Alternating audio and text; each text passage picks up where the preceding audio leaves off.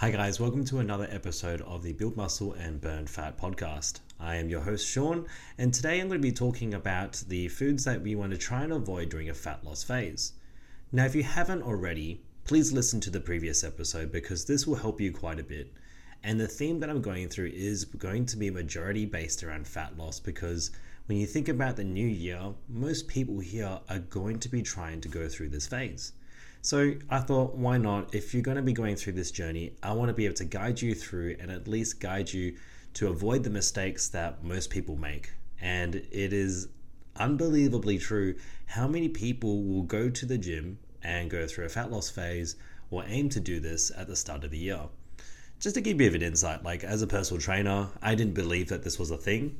Then I started working in the industry, and people were like, yeah, wait for New Year's. We're going to see a lot of members join up. Just to give you a bit of a figure, you may see some up to triple the amount of joiners happening in December, January, and February. So that's a crazy amount of people who want to do the right thing but unsustainably go through this journey or maybe not know what to do all the way through with it. So I thought, hey, look, if I can just put in something out there to help and guide you through, it's going to be really useful for you. And this is probably stuff that you would usually pay for someone to help you with. I'm just here to give it to you for free. So if you find this useful, just let me know. Even if you screenshot this podcast and tag me on Instagram with Sean.momentum, that's S E A N dot momentum. Just let me know that you're watching the podcast, listening to the podcast, and if you find this useful as well. Anyway, today I'm going to go through seven foods that I have found that you should try and avoid during your fat loss phases. Now, if you've known me for a while, you know that I don't say not have anything of this. It's all about having balance. But there is a relationship between the foods that I've got here on this list and which make it harder for you to lose fat. The reason why is because these foods are more calorie dense, the ratios are off, or there's something else to it that doesn't quite help you with what you're trying to achieve in this season of your life. So, when you go through a fat loss phase, you should be doing this for a set period of time 8 to 12 weeks, have a bit of a reset, introduce some of these foods again. But now we're going to go through them because I just want to don't want to delay anymore. I just want to give you the information up front. The first one that I've got now, this is probably the only protein based one that I've put in, but I put it in just in case. And I was trying to mix and matching it between one or two things. But collectively, I've put it as pork because this one here has the highest fat to protein ratio of most of the proteins out there. Say if you were to choose chicken, chicken thighs, beef, you can get away with it. Even fish to a certain extent as well, with salmon being one of the higher fatty fattier fishes, it's still good for you. But when it comes to pork, pork is one of those ones where it has a high fat yield content with very little sort of protein in it as well. Now, I was talking about this and thinking about it if I wanted to put pork or lamb. Now, if I could right now, thinking about it, I would actually put them both in as the same suggestion as number one being pork and lamb. To give you a bit of an understanding, if you were to have chicken breasts and a palm size of it, that'd be approximately 30 grams of lean protein from what you can eat from that and digest, with a fat content being roughly around 5 grams or less, so it's very, very lean. Now, if you were to use this the same amount with pork or lamb, your ratios would be roughly around 30 grams of protein, but also about 15 grams of fat. The fat to protein ratio is much higher with these types of foods, and it's very much a good idea to try and avoid it during your fat loss phases. Once again, though, I can't emphasize this enough. I can't emphasize this enough, should I say, that it's something that you can have some of, but not entirely cut it out of your diet. It's just easier sometimes to avoid it during the fat loss phases. So, if you happen to be in a gaining phase, maintenance phase, even a season of celebration like I am in December, then it's okay to have it. But when you're in a fat loss phase, it's probably best to avoid it just to have it easier on your mind. Now, the second one is a bit of a health kick food that a lot of people love to have, including myself. And I have seen people do this successfully to still lose fat while eating this, and this is avocados. Now, I'm not saying that avocados are bad. Avocados have great amounts of healthy fatty acids as well as oils as well. But what's hard again is to eat this with still keeping full. During fat loss phases, you're more than likely going to be eating foods that are going to keep you fuller for longer. Avocado, not so much one of them. Saying that though, you would have to work really hard for you to be able to keep it in your diet. I have had a few people, and if you happen to be listening to this as well, maybe you're one of those people who love to have avocados on toast with eggs with a side of bacon. Now, those two things have really high amounts of fats. Actually, all three of them do avocados, eggs, and bacon. If you have them at the start of your day, you're going to be okay with that, but that means throughout the rest of the day, you have to be very selective with the protein sources that you choose, which have close to no fats. This would mean like chicken breasts or white fish. If you want to go for that, that's okay. Now, for me personally, I like having my higher fats and more satiating foods towards the end of the night because that's where I have time to enjoy. So you have to find out what works well with your day as well as what you prefer as well. So for number two, I'm putting avocados in there. Now, for number three, this is one that I actually find quite surprising that people still don't know. And when I do have new clients coming on board, like I love to incorporate this into my diet. And this is going to be more of your nuts and seeds. This includes foods like almonds, as well as cashews and walnuts. Now, although, like I said with avocados, these are healthy fats, they're very calorie dense for what they give you. To give you an idea, a handful of almonds will be giving you something close to 15 to 20 grams of fat, but can you imagine yourself eating that handful of almonds and actually being full? This is where calorie dense foods is something that you need to understand. Food that has a lot of calories with small amounts of volume are foods that you don't want to have during your fat loss phases because you will still be hungry afterwards. Like I said, probably a really good food for yourself to have if you struggle to get your daily fats in or if you struggle to get your calories in. One thing that I used to do with nuts and seeds is incorporate them with my smoothies when I struggled for calories and tried to gain weight. So, for yourselves out there, try not to have too many nuts and seeds or avoid these during your calorie deficit days or calorie deficit phases, should I say, and fat loss phases as well, because you won't be getting the energy that you need or the fullness that you need as well, so that you don't have to reach for more food. Now, this one here might piss off a few people, including the Italians and Asian people, and this is going to be pasta and noodles. Personally, I don't like having these foods in my fat loss phases, and if you think about it, it makes sense. Having roughly about a serving of pasta or noodles is actually more calorie dense than you may think, and it also doesn't keep you as full as you want to.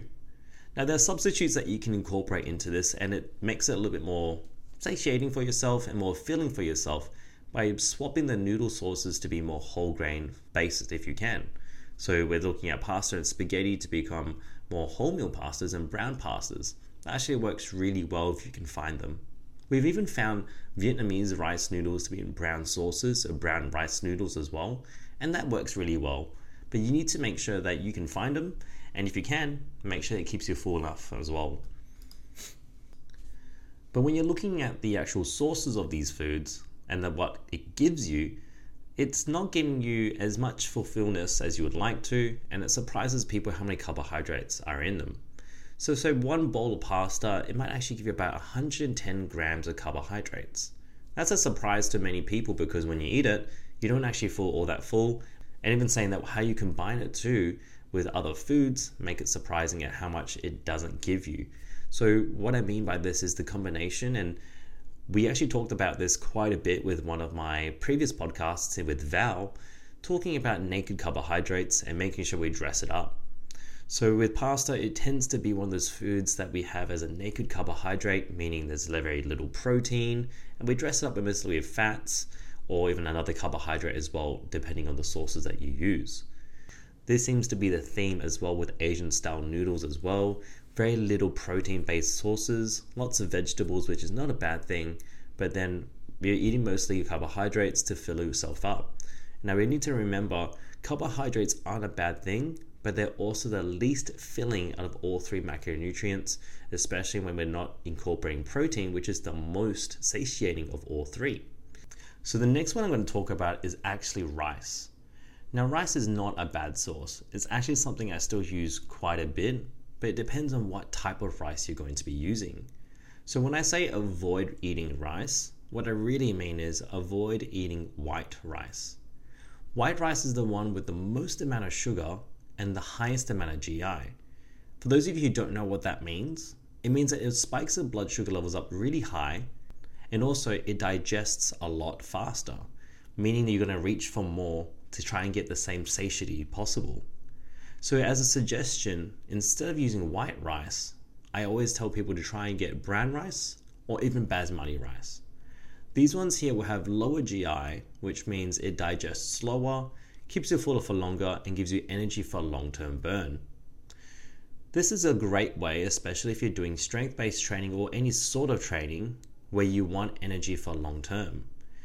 And incorporating this into your diet will help you keep fuller for longer and give you energy for longer too, without having to increase the amount of calories that you're looking for. Now, remember, when you're going through a fat loss phase, you want to be eating the most amount of food which still gives you the result of losing fat. So, you don't want to sacrifice too much energy. You don't want to be eating as little food as possible. Eating foods give you the most amount of energy is going to be the idea behind all of these foods that I've given you in this list. Now, the next one that I'm going to give you is eggs. This is number six.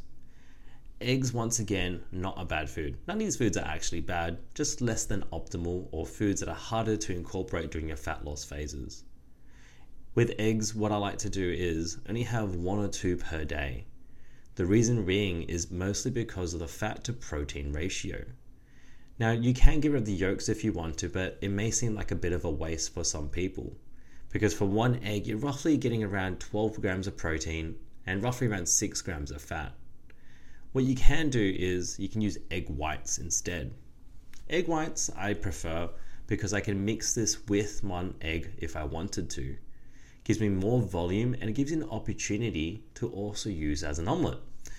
And this is also a chance for you to incorporate some vegetables into your diet, keep you fuller for longer as well.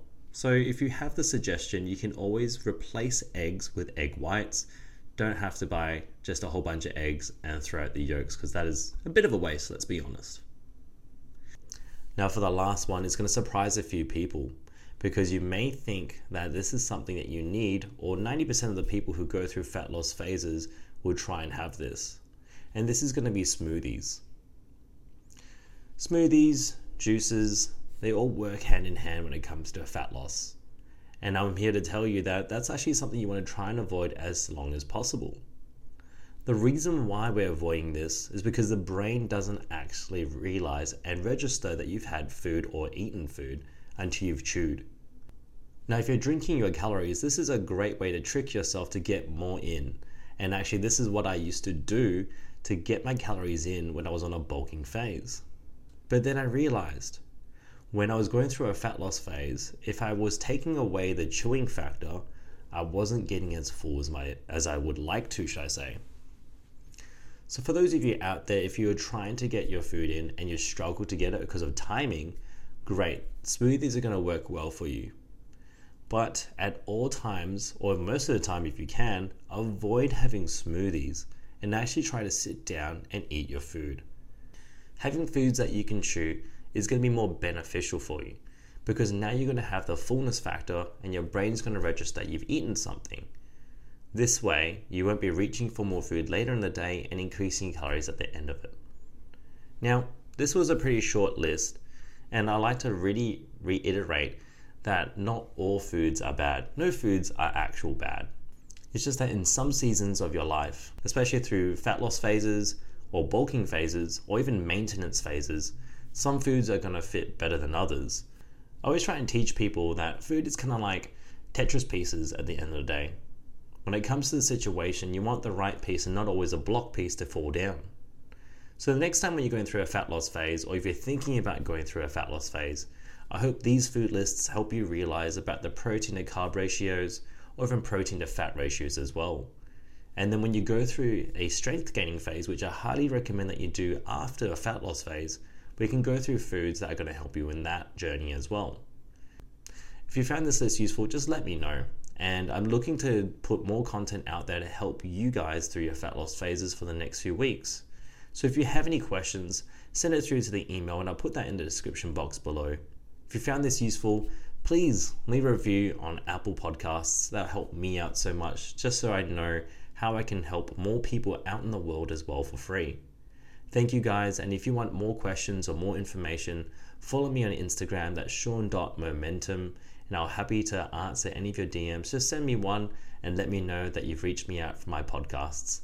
Take care, everyone, and keep building momentum.